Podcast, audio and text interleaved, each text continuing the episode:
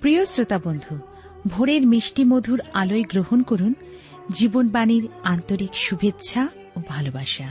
আলোর কাছে অন্ধকার মুখ লুকায়। আলো জীবনকে করে তোলে কর্মময়, ব্যস্ত।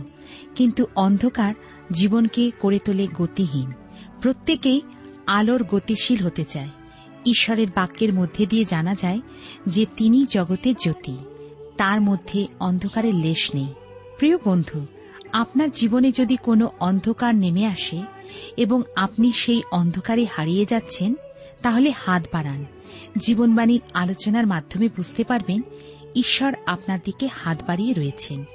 ধরুন তার হাত। বেরিয়ে আসুন। আপনার জীবনে আলো প্রকাশিত হোক।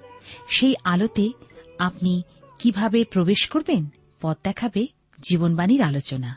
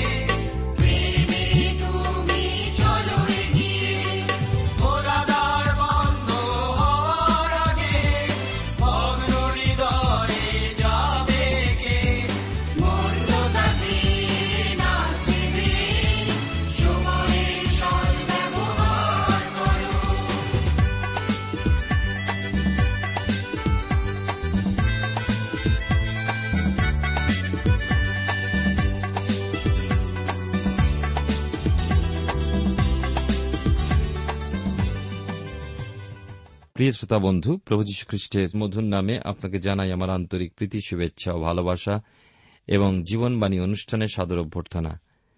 এই অনুষ্ঠানে ধারাবাহিক আলোচনায় আমি আপনাদের কাছে বাইবেলের পুরাতন নিয়মে প্রথম রাজাবলী পুস্তক থেকে আলোচনা করছি। গত অনুষ্ঠানে আমি আপনাদের কাছে এই পুস্তকেরই দুইয়ের অধ্যায়, দুই পদ পর্যন্ত আলোচনা করেছি। আজকের তিন পদ থেকে আলোচনা শুরু করব। আপনার সামনে বাইবেল থাকলে আমার সঙ্গে খুলবেন পাঁচশো বাইশ পৃষ্ঠায় প্রথম রাজাবলী, তার দুইয়ের অধ্যায়। লেখা আছে, আর আপন ঈশ্বর সদাপ্রভুর ক্ষয়নীয় বিধান রক্ষা করিয়া তাহার পথে চলো। মসির ব্যবস্থায় লিখিত তাহার বিধি, তাহার আজ্ঞা, তাহার শাসন ও তাহার লক্ষ্য সকল এবং সাক্ষ্য সকল পালন করো, যেন তুমি যে কোনো কার্য করো ও যে কোনো দিকে ফেরো, বুদ্ধিপূর্বক চলিতে পারো। আর যেন সদাপ্রভু আমার সম্বন্ধে যে বাক্য বলিয়াছেন তাহা সংস্থাপন করেন। তিনি বলিয়াছেন, তোমার সন্তানেরা যদি সমস্ত অন্তঃকরণের সমস্ত প্রাণের সহিত আমার সম্মুখে সত্য আচরণ করিতে আপনাদের পথে সাবধানে চলে, তবে তিনি বলেন, ইসরায়েলের সিংহাসনে তোমার বংশের লোকের অভাব হইবে না। ঈশ্বর তার আপন পঠিত বাক্যের দ্বারা আমাদের প্রত্যেককে আশীর্বাদ করুন। আসুন আমরা এই সময় প্রার্থনায় অবনত হই। পরম প্রেমময় পিতা ঈশ্বর, তোমার পবিত্র নামে ধন্যবাদ করি। এ পর্যন্ত তুমি আমাদেরকে তোমার আশীর্বাদ দিয়ে ঘিরে রেখেছ, বিপদ, আপদ, সংকট থেকে উদ্ধার রক্ষা করেছ। আজকে তুমি সুযোগ করেছ তো আমাদের জীবনে যে আমরা যেন তোমার বাক্য থেকে পাঠ ও ধ্যান করতে পারি। তোমার পবিত্র আত্মার মধ্যে দিয়ে আমাদেরকে চালিত করো। জগতের সংসারের সমস্ত বিষয় থেকে আমাদেরকে এই সময় আলাদা রাখো। তোমার চিন্তায় আমাদেরকে মগ্ন রাখো। তুমি তোমার আশীর্বাদ দিয়ে ঘিরে রাখো। আমাদের প্রত্যেক শ্রোতা বন্ধুকে আশীর্বাদ করো। প্রত্যেক পরিবারে আশীর্বাদ করো। এবং প্রভু আমাদের দেশকে এবং দেশের তাদেরকে আশীর্বাদ করো। ধন্যবাদ, গৌরব, মহিমা, তোমারই হোক, ত্রাণকর্তা যিশুর নামে প্রার্থনা চাই। আমেন। প্রিয় শ্রোতা বন্ধু, আপনি জীবনবাণীর অনুষ্ঠান শুনছেন, আর এই অনুষ্ঠানে আমি আপনাদের কাছে বাইবেলের পুরাতন নিয়মে প্রথম রাজাবলী তার দুইয়ের অধ্যায় তিন এবং চার পদ পাঠ করেছি। আমরা দেখি যে দাউদ সলমনকে প্রভুর খুব কাছে থাকতে এবং তার বাক্য সকল পালন করার জন্য অনুরোধ করছেন। তার এই পরামর্শ, এই যুবকটির জন্য খুবই গুরুত্বপূর্ণ পরামর্শ। প্রিয় শ্রোতা বন্ধু, আমরা দাউদের উপদেশ ছাড়াও দাউদ সলমনের কাছে তার যে সম্পত্তি রেখেছিলেন, সেই সম্পর্কে আমরা শুনব। দাউদ শৌলের কাছ থেকে, অর্থাৎ বেঞ্জামিন গোষ্ঠীর থেকে জাতির নেতৃত্ব স্থানান্তরিত করেন এবং দাউদ রাজ পরিবার গঠন করেন। এটি খুবই গুরুত্বপূর্ণ বিষয় যা নতুন নিয়ম আলোচনার সময় আমাদের কাছে স্পষ্ট হবে। মথিলিখিত সুষমাচার এই বিবরণী দিয়ে শুরু হয় যীশুখ্রিস্টের বংশাবলী পত্র তিনি দাউদের সন্তান, অব্রাহামের সন্তান। আবার লোকলিখিত সুষমাচারে একের অধ্যায় একত্রিশ বত্রিশ পদে গাব্রিয়েল দূত মরিয়মকে বলছেন, আর দেখো তুমি গর্ভবতী হইয়া পুত্র প্রসব করিবে ও তাহার নাম যিশু রাখিবে। তিনি মহান হইবেন আর তাহাকে পরাৎপরে পুত্র বলা যাইবে। আর প্রভু ঈশ্বর তাহার পিতা দাউদের সিংহাসন তাহাকে দিবেন। অর্থাৎ কেবল দাউদের এক বংশধরই ইসরায়েলের সিংহাসন অধিকার করবে। দ্বিতীয়ত তিনি জেরুসালেমকে স্থাপন করেন পবিত্র নগর হিসাবে, ধর্মকর্মের কেন্দ্র সমস্ত ইহুদিদের রাজধানী হিসাবে, আর আজ পর্যন্ত হয়ে আসছে তা। উনিশশো সাতষট্টি সালের ছয় দিন যুদ্ধে যখন ইহুদিরা আরবদের হাত থেকে জেরুসালেম নগর নিয়ে নিলেন। তখন তারা ঘোষণা করলেন যে তা ছেড়ে দেওয়ার কোনো ইচ্ছাই তাদের নেই। কারণ দাউদের উত্তর পুরুষ হিসাবে তারা এই উত্তরাধিকারী। জিরুসালেম দাউদের প্রিয় নগর ছিল আর তিনি একে ইসরায়েল জাতির রাজধানী করেন। সলমন এই নগরে মন্দির তৈরি করে তাকে আরও শোভনীয় করে তোলেন এবং এর ফলে এটা ইসরায়েল জাতির ধর্ম কর্মের প্রাণকেন্দ্র হয়ে ওঠে। কিন্তু আমাদের লক্ষ্য করা উচিত যে সেই মন্দিরের জন্য প্রস্তুতি কাজ দাউদ কিন্তু শুরু করেন। তৃতীয়ত, তিনি মূর্তি পূজা দেশ থেকে দূর করেছিলেন এবং বাস্তবে সেই দেশের সর্বত্র ঈশ্বরকে আরাধনা জন্য সকলকে উৎসাহিত করেন। এটা তার এক বড় অবদান ছিল।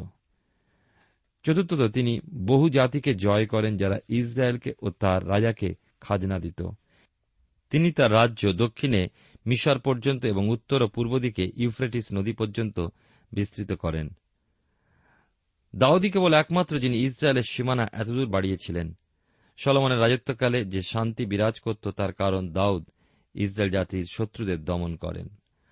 পঞ্চমত, যদিও এই পূর্বদেশীয় রাজার এক বিশাল হারেম ছিল, তথাপি দাউদ রাজার বৈদেশিক যে বিবাহগুলি ছিল, রাজনীতি বিষয়ক এবং ধর্ম বিষয়ক ও নৈতিক কলুষতা থেকে দূরে ছিল।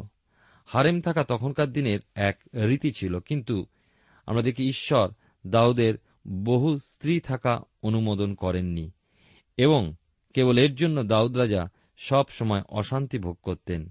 আর এই সমস্ত স্ত্রী হতে জাত বহু সন্তানের বিবাদে সব সময় প্রাসাদ পূর্ণ থাকত। আর এই কারণেই দাউদ চিরজীবন হতাশা ও দুঃখে ভুগতেন। দাউদ কিন্তু সলমনের মতন বিদেশি স্ত্রীর দ্বারা প্রভাবিত হননি। এটি সত্য যে দাউদ এক ভয়ানক পাপ করেন, কিন্তু সেই পাপ তিনি বৎসেবাকে বিবাহ করায় পূর্বে করেন, আর তারপর কিন্তু কলঙ্কজনক এমন কিছু কথা আর শোনা যায় না তার জীবনে। ষষ্ঠত দাউদ ছিলেন কবি এবং বাদ্যকর, যিনি লোকের কাছে ইসরায়েলের মধুর গীত রচক হিসাবে জনপ্রিয়তা লাভ করেছেন আর আমাদের কাছে তিয়াত্তরটি গীত রেখে গেছেন।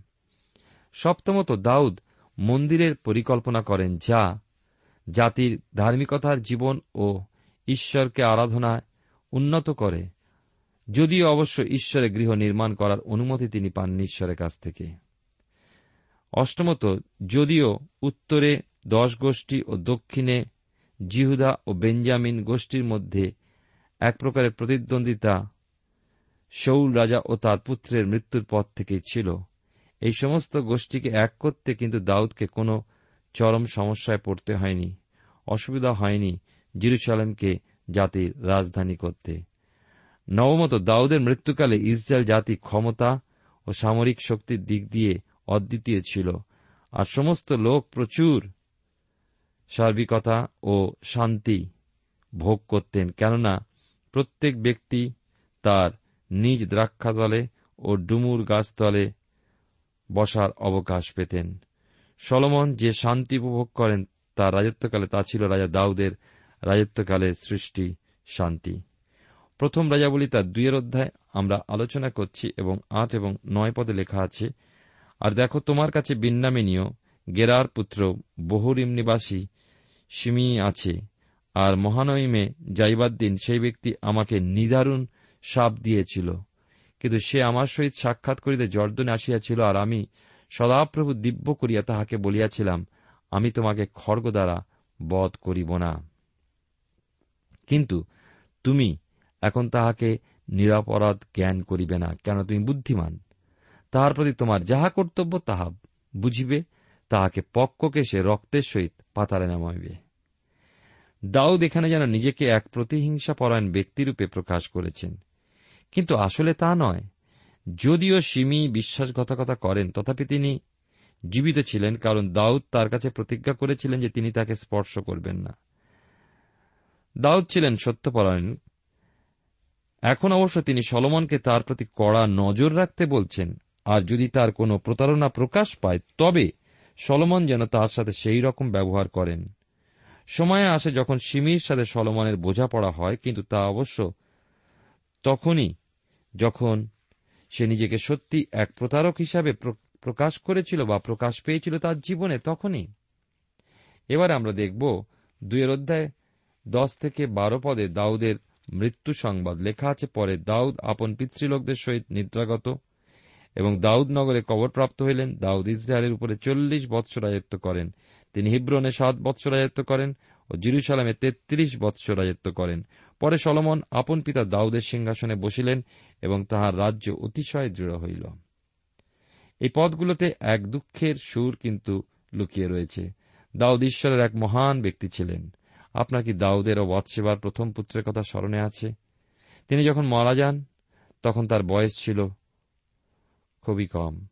দাউদ তার সম্বন্ধে বলেছিলেন, সে কখনোই আর আমার কাছে ফিরে আসবে না, কিন্তু আমি যাব তার কাছে। আর এখন দাউদ তার সেই পুত্রের কাছে গেছেন। সলমন তার পিতার মৃত্যুর পর এবারে সিংহাসনে বসছেন। রাজবংশে, ও আমরা দেখি শাসকের যখন পরিবর্তন হয়, তখন সর্বদাই তার সাথে আসে বিশৃঙ্খলা আর আমূল পরিবর্তন। এবারে আমরা দেখি সলমনের সিংহাসনে আরোহণ প্রথম রাজাবলী তার দুইয়ের অধ্যায়। তেরো থেকে চোদ্দ পদ পাঠ করি লেখা আছে সলমনের রাজত্ব দৃঢ়ীকরণ। পরে হগিতের পুত্র আদনীয় সলমনের মাতা বৎসেবার নিকটে গেল। তিনি জিজ্ঞাসা করেন তুমি শান্তিভাবে আসিয়াছ তো? সে উত্তর করল, শান্তিভাবে। সে আরও কহিল, আপনার কাছে আমার কিছু বলিবার আছে? এখনও যদি সলমনী সিংহাসনে, তথাপি আদনীয় রাজা হওয়ার ইচ্ছা এখনও কিন্তু ত্যাগ করেননি। আর এই চিন্তা মনে নিয়ে তিনি বৎসেবার কাছে এলেন। কিন্তু বৎসেবা তার উপরে আস্থা কম। আর তিনি তার উদ্দেশ্য সম্বন্ধেও জিজ্ঞাসাবাদ করছেন। আদনীয় বললেন, এ এক শান্তিজনক উদ্দেশ্য। আর বৎসেবা বলছেন, বলে যাও, আমি শুনছি। দুই অধ্যায় পনেরো পদে পায়, তিনি বলছেন, সলমনের থেকে তিনি বেশি জনপ্রিয় ছিলেন। আর লোকেরা তাকে রাজা হিসেবে চেয়েছিল। আমরা দেখি, ষোলো সতেরো পদে লেখা আছে এখানে, এখন আমি আপনার কাছে একটি বিষয় যাচনা করি, আপনি আমাকে অস্বীকার করিবেন না। তিনি কহিলেন, বলো।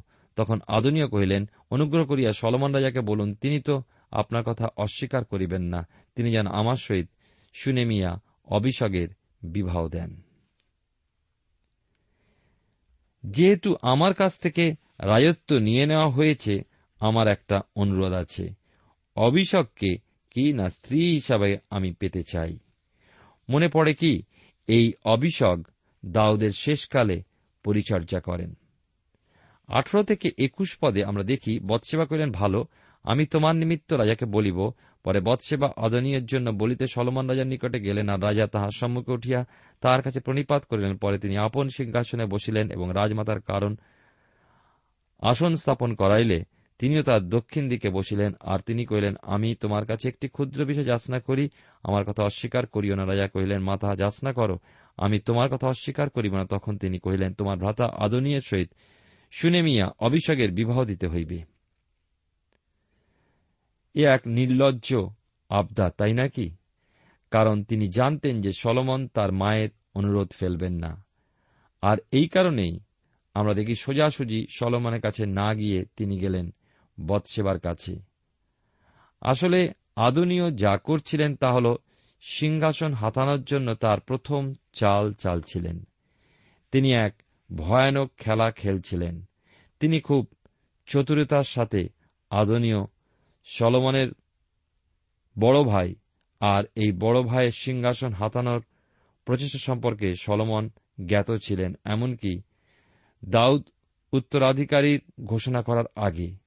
যদিও বৎসেবা তার সরলতার মনে করেন যে আদনীয়কে, অভিষেককে চাওয়া যুক্তিসঙ্গত, কিন্তু সলমনের তীক্ষ্ণ বুদ্ধি সেই ষড়যন্ত্রের জাল, নিমেষেই তিনি ভেদ করে ফেললেন। চব্বিশ, পঁচিশ পদে দেখুন। আর এখন যিনি আপন প্রতিজ্ঞানুসারে আমাকে সুস্থির করিয়া আমার পিতা দাউদের সিংহাসনে বসাইয়াছেন ও আমার জন্য কুল নির্মাণ করিয়াছেন, সেই জীবন্ত সদাপ্রভু দিব্য অদ্যই আদনীয় প্রাণদণ্ড হইবে। তখন সলমন রাজা জিওদার পুত্র বনায়কে প্রেরণ করিলেন, তিনি তাহাকে আক্রমণ করিয়া বধ করিলেন। পরে রাজা অবিয়াথার যাজককে কহিলেন, তুমি অনাথতে আপন ক্ষেত্রে যাও কেন তুমিও মৃত্যুর পাত্র। তথাপি আমি অদ্য তোমার প্রাণদণ্ড করিব না, কারণ তুমি আমার পিতা দাউদের সম্মুখে প্রভু সদাপ্রভু সিন্ধুক বহন করিয়াছিলে এবং আমার পিতার সমস্ত দুঃখভোগে দুঃখভোগ করিয়াছিলে। আদনীয়ের মৃত্যু নিশ্চয়ই এক নৃশংসতা, কিন্তু তার মৃত্যুতে সিংহাসনের এক প্রতিদ্বন্দ্বী শেষ হল। তার সলমনকে আমরা দেখি তার সিংহাসনে দৃঢ় করতে এই হত্যার প্রয়োজন ছিল। কেননা যতদিন বেঁচে থাকতেন, ততদিনই সিংহাসন হাতানোর কোনো না কোনো এক ষড়যন্ত্র আদনীয় করতেনি আদনীয়কে সরানোর পর সলমন বুঝলেন যে আদনীয়ের সমর্থকদেরও বিভিন্ন প্রভাবপন্ন পদ থেকে সরানো আবশ্যক।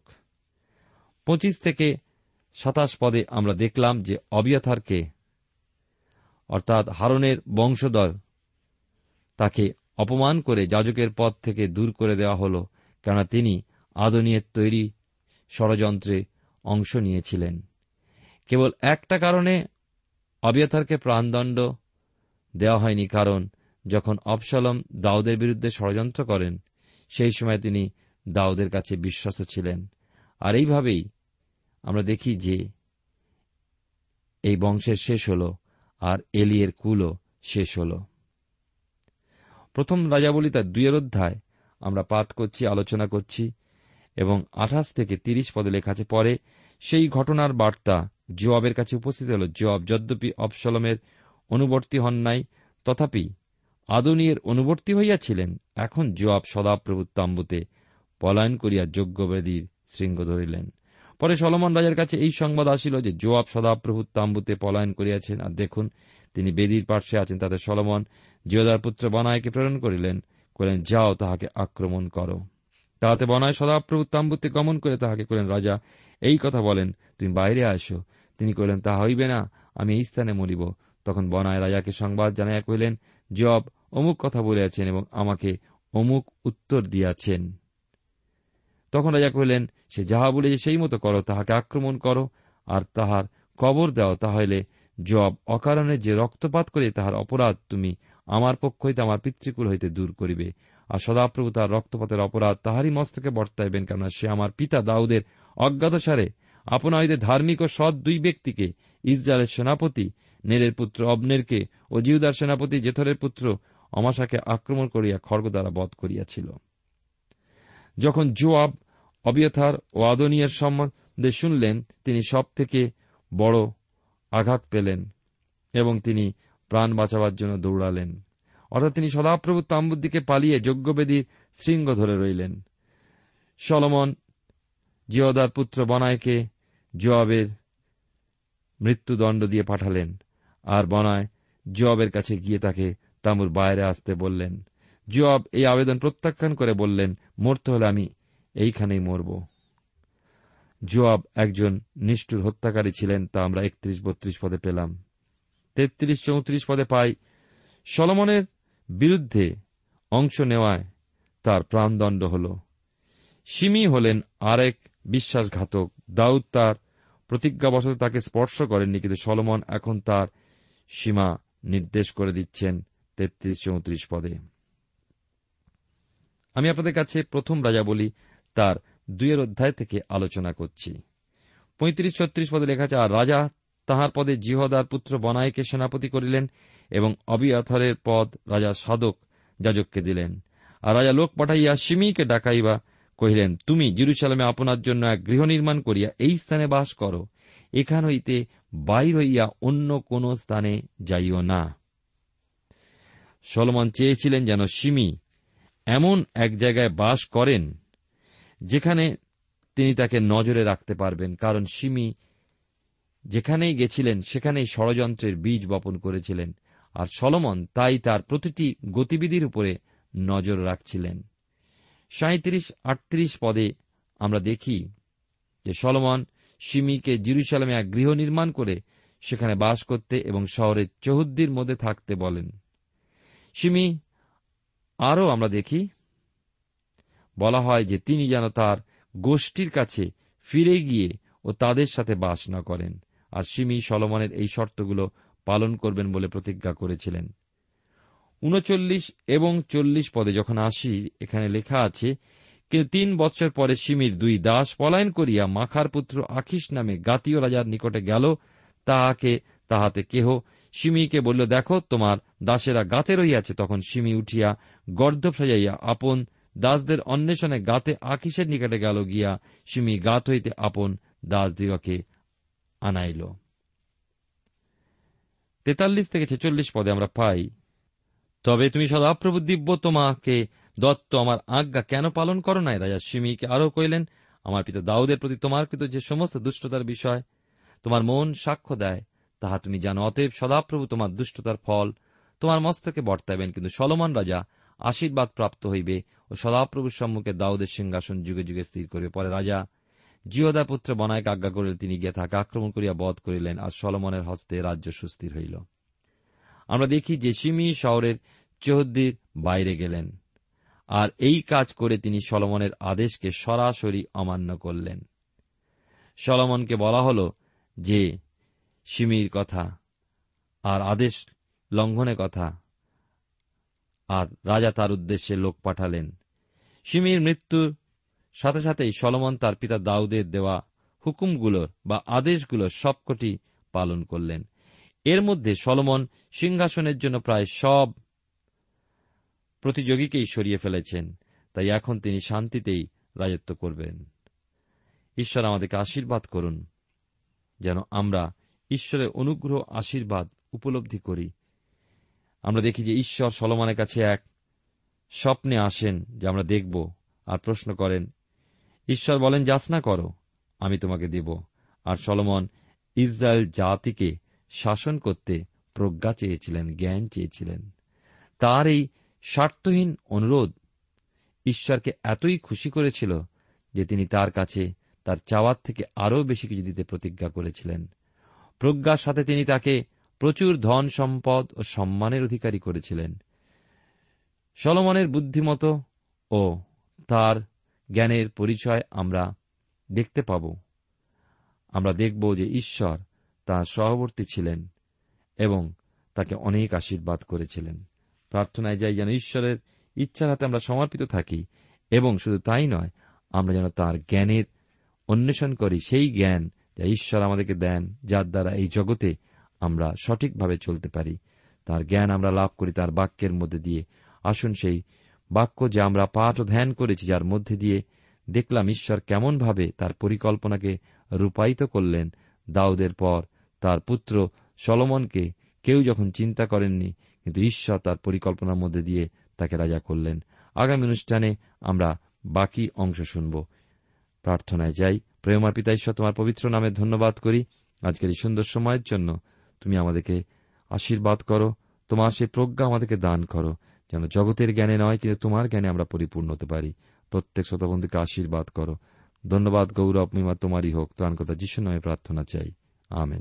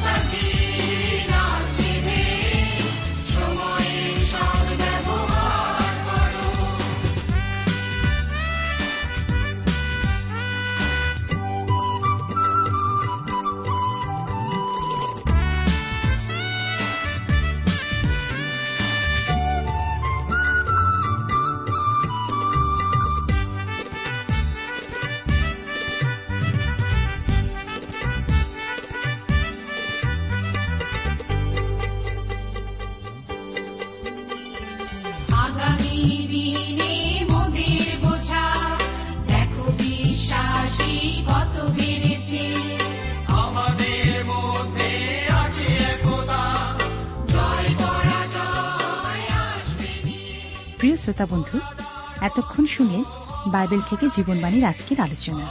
আমাদের অনুষ্ঠান কেমন লাগল? যদি এই বিষয়ে আপনি আরও কিছু জানতে চান এবং আপনার যদি বাইবেল না থাকে, তাহলে বাইবেল ছাড়া এই অনুষ্ঠান আপনি কেমনভাবে বুঝতে পারছেন? আমাদের ঠিকানায় শীঘ্রই লিখে জানান।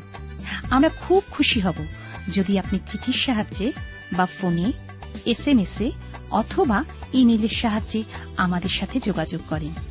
আমাদের ঠিকানা হল Jibonbani T W R India, post box number এক ছয় নয় দুই পাঁচ, কলকাতা সাত লক্ষ চৌত্রিশ। আবার বলছি, Jibonbani T W R India, post box number এক ছয় নয় দুই পাঁচ, কলকাতা সাত শূন্য শূন্য শূন্য তিন চার।